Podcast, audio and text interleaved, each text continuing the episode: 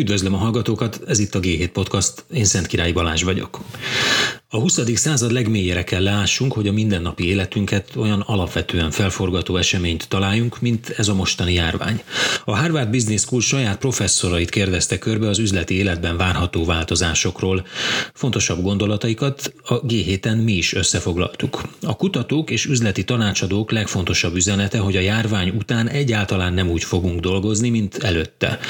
A Harvard vezetés és menedzsment professzora Emi Edmondson szerint a tömeges távmunka akkora változás, amire legutóbb a második világháborúban és utána volt példa, amikor a nők tömegei kezdtek dolgozni. Ezekben a hónapokban milliók sajátíthatják el új technológiák használatát. Csökkenhet a sorozatos személyes találkozások súlya és szerepe. A hatékonyságunk is javulhat, bár az otthoni munkára átálló vállalatok tapasztalatai szerint vannak, akiknek a nehezebb számonkérhetőség miatt idővel romlik a munkamorálja. Ebben az új korszakban alapvetően változhat meg a munkahelyi együttműködések jellege. Mindezek nem csak a munkaerő vagy az irodapiacra lesznek hatással.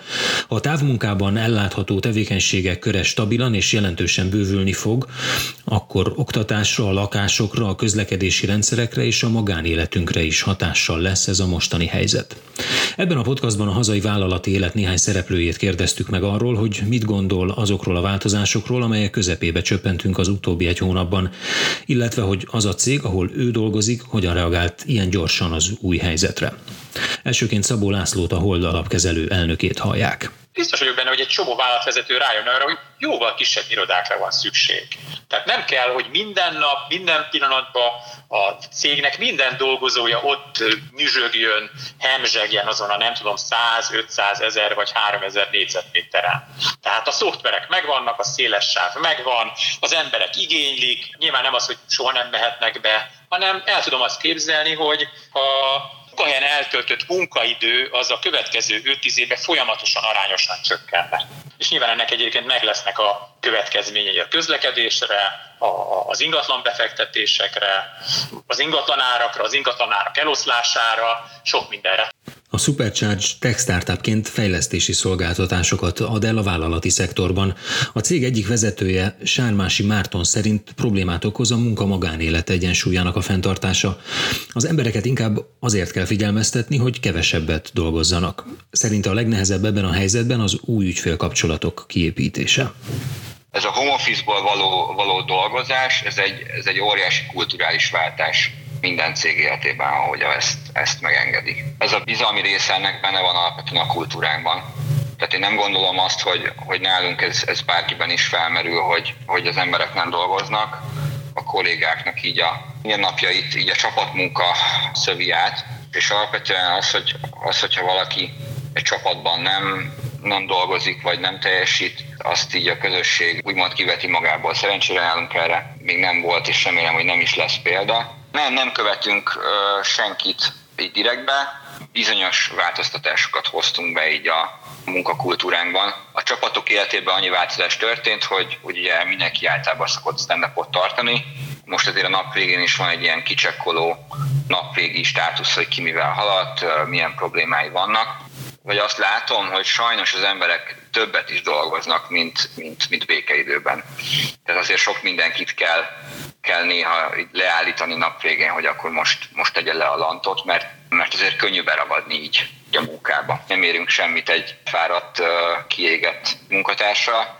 Hát ami, ami nehezebben megy, és azért ez várható volt, az a new business sales nyilván a, a, személyes, a személyes kapcsolat, a személyes beszélgetés, ez most, ez most hiányozni fog ebből a tevékenységből, de alapvetően ezzel szemben is azért bizakodóak vagyunk. Egy másik érdekes kihívás lesz az, hogy miként lehet az új kollégákat felvenni és integrálni a vállalati kultúrába. A fejlesztő cégeknél a távmunka eddig sok esetben országokon átnyúló munkavégzést jelentett, de a cég székhelyén a csapatmagja egymáshoz közel dolgozott. Ha ez tartósabban megváltozik, annak ma még nem látható negatívumai lehetnek, a HR szakemberek pedig komoly kihívásokkal szembesülhetnek. Mi szerencsések voltunk az elmúlt, azt most öt évben, így a munkaerő becsábításával kapcsolatban. Tehát, hogy nekünk itt ezen a helyi piacon szerencsénk volt azzal kapcsolatban, hogy nem, nem okozott nehézséget behozni a megfelelő tehetségeket házon belülre. Én alapvetően azt gondolom, hogy ha, ha itt nem évekre kell berendezkedni, már pedig nagyon remélem, hogy ez a, ez a helyzet ez egy, ez egy maximum fél évet fog a mi életünkből kitenni. Mi, mi azért ugyanezt a stratégiát fogjuk követni, tehát itt a, a helyi, helyi munkaerőt fogjuk megcélozni. Ennek ugye főként egy ilyen kulturális van, de alapvetően a cég, cég élete és az összeállítása nagyon erős kulturális alapokra épül, és nagyon-nagyon nehéz valakit úgy beépíteni ebbe a körforgásba, ebbe az életbe, hogyha ha nincsen jelen fizikailag.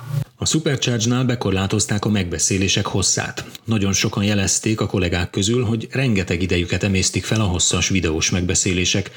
Eddig lehetőség volt a folyosón vagy az ebédnél összefutni és pár problémát átbeszélni a kollégákkal. Ennek hiányában most minden kisebb probléma megoldása is egyeztetést és videós összejöveteleket igényel. Sármási Márton szerint a gyerekesek vannak a legnehezebb helyzetben. A munkanapjuk szétnyúlt, a gyerekek miatt sokszor még este is dolgoznak.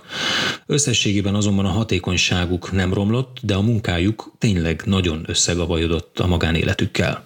Én azt gondolom, hogy, hogy sokaknak megváltozott az élete. Sokan mondták, vagy sokan jelezték, hogy, hogy rengeteg meetingjük, rengeteg kójuk lett. Ugye az, a, az interakciókban van egy kis hatékonyság csökkenés. Nyilván, hogyha valaki ott ül egy, egy, egy open office közepén, és áthajol a szomszédjához, és kérdez valamit, az kevesebb időt vesz igénybe. A meetingekkel kapcsolatban mi bevezettünk egy kis változtatást, ami alapvetően azért volt, volt szükséges, vagy azért, volt, azért láttuk fontosnak, mert sokan ragadtak óráról órára megbeszélésekben, így most azt változtattuk meg a héten, hogy, hogy minden egy órás meeting 50 percet tart, minden 30 perces meeting az, az igazából 25 percig kell, hogy tartson, hogy mindenkinek legyen ideje egy kávéra, egy kis szünetre, egy kis sétára. Nyilván a gyerekeseknek hozott ez egy nagyobb változást, széjebb nyúlt a napjuk, nagyobb, nagyobb szórásban dolgoznak, de alapvetően ugyanolyan hatékonysággal és ugyanannyit, csak időben jobban elnyújtva. A Magyar Telekomnál napok alatt sikerült megoldani több ezer ember átállítását az otthoni munkavégzésre.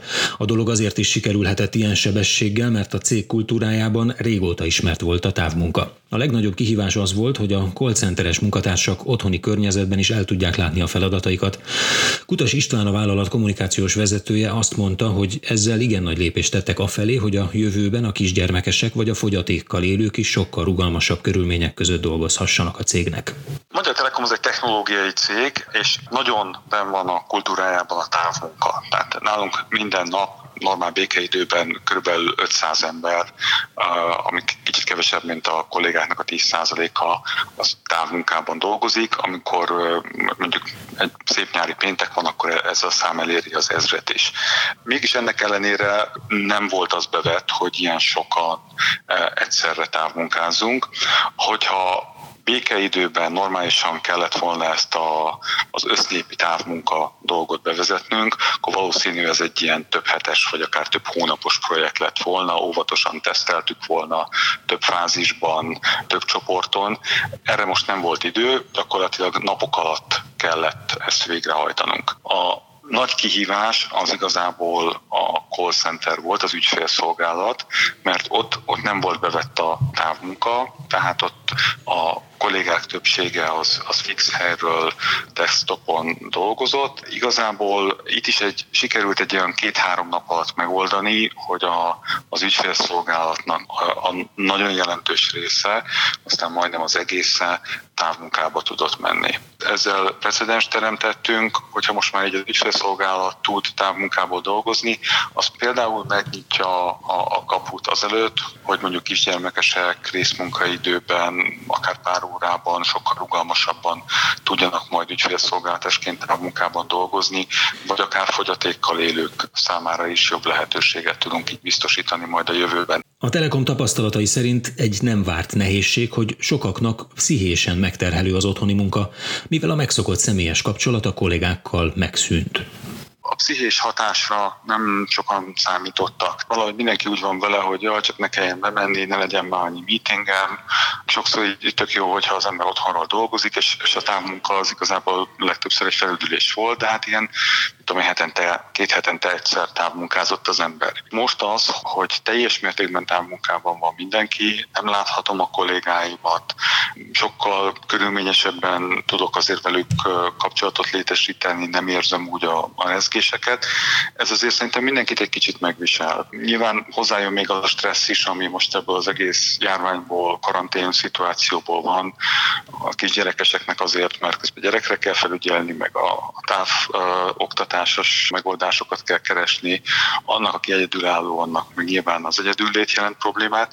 Tehát a távmunka, ami általában egy ilyen, ilyen jutalom és pozitív dolog szokott lenni, azért a gyakorlatban sokkal nehezebbnek bizonyult. Nagyon fontos még ez a work-life balance, ezért szoktuk a távmunkát szeretni, mert work-life balance, munka magánélet súly az fontos. De hát a távmunkában most gyakorlatilag a work-life merge alakult ki, tehát össze, összenőtt a munka és a, a magánélet. Nagyon sok kollégám nem tudta egyszer napba hagyni este a munkát, mert egész napot ült az asztalnál, miért kellett volna föl.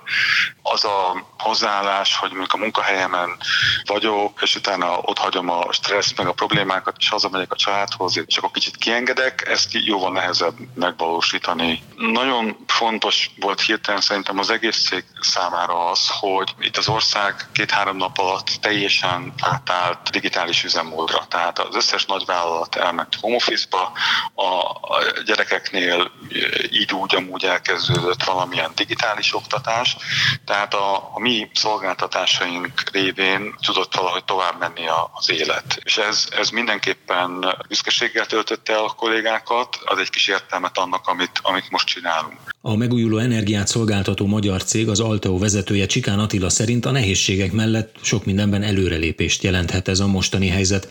Például a digitális kultúra radikálisan javulhat. Elképesztően sok utazási időt megspórolunk, és az időbeosztásunk is sokszor hatékonyabb lesz, illetve megtanulhatunk sokkal jobban együttműködni, mint eddig. Csikán Attilát hallják. Nem lesz olyan, mint amilyen volt, soha nem lesz olyan egyébként, tehát ugye most általában is iszonyat gyorsan változó világban élünk. Most lesznek bizonyos dolgok, amik azt gondolom, hogy inkább végig inkább felgyorsulnak. Nem csak negatív dolgok, pozitívak is egyébként. Tehát például, hogy mondjak egy ilyen közvetlen tapasztalatot, a digitalizációs kultúra vagy a digitális kultúra radikálisan javulni fog azt kell, hogy mondjam, hogy ebbe azok is beletanultak mostanra, akik egyébként idegenkednek ettől, és elképesztően sok utazási időt megspórolunk azzal, hogy így csináljuk a dolgokat, és még időben is hatékonyabb sokszor. Mert ugye így kevésbé, vagy mondjam, cserél az ember recepteket a meeting elején, hanem rögtön belevág a lényegbe, így telefonon vagy Skype-on. Ugye? Számít olyasmire egyébként, hogy az üzleti utazásoknak a száma az tartósan, meg mondjuk a nagy nemzetközi konferenciáknak a száma az tartósan megcsappan? Talán a nagy nemzetközi konferencia nem, mert az, az ugye annak a networking értéke miatt járnak oda az emberek, de az, hogy valaki a világ túlsó végével elutazik egy négyfős meetingért, az biztos, hogy radikálisan csökkenhetne, egyébként is szerintem. Tehát, mint fenntarthatósági szakember mondom, hogy ez nagyon-nagyon nem, nem lenne baj, ha csökkenne. Igen, át fogják gondolni az üzletemberek, és át fogják gondolni a vállalatok, hogy akkor tulajdonképpen mennyit is kell utazni, és mennyi időt töltünk el. Mert most minden vállalatvezető megtapasztalja, hogy milyen sok időt tud spórolni azzal, hogyha nem utazgat, hanem fókuszáltan dolgozik. Így kicsit elvesztünk valamit abból a kultúrából, ami, ami még a középkorban, vagy talán az ókorban indult el, amikor ugye a, a, a hadvezérek egymás sátrait látogatták hatalmas küldöttséggel, és komoly szertartások után tértek rá a lényegre, ugye, még onnan erednek ezek a dolgok. Úgyhogy ez az egyik ilyen dolog. A másik, én azt gondolom, és azt tapasztalom, hogy a kooperáció is nagyon sokat javulhat. Tehát nyilván még korai erről már mit mondani, mert lehet egy ilyen egy ellenkező ilyen disaster szenáriót is felállítani, de én azt gondolom, hogy talán megtanulunk együtt dolgozni, együtt működni sokkal jobban, mint eddig. Ez volt a G7 Podcast, kövessenek bennünket különböző csatornáinkon, Spotify-on, iTunes-on, vagy bármilyen ismertebb podcast applikáción keresztül. Nem sokára új epizóddal jelentkezünk. Szent Király Balást hallották.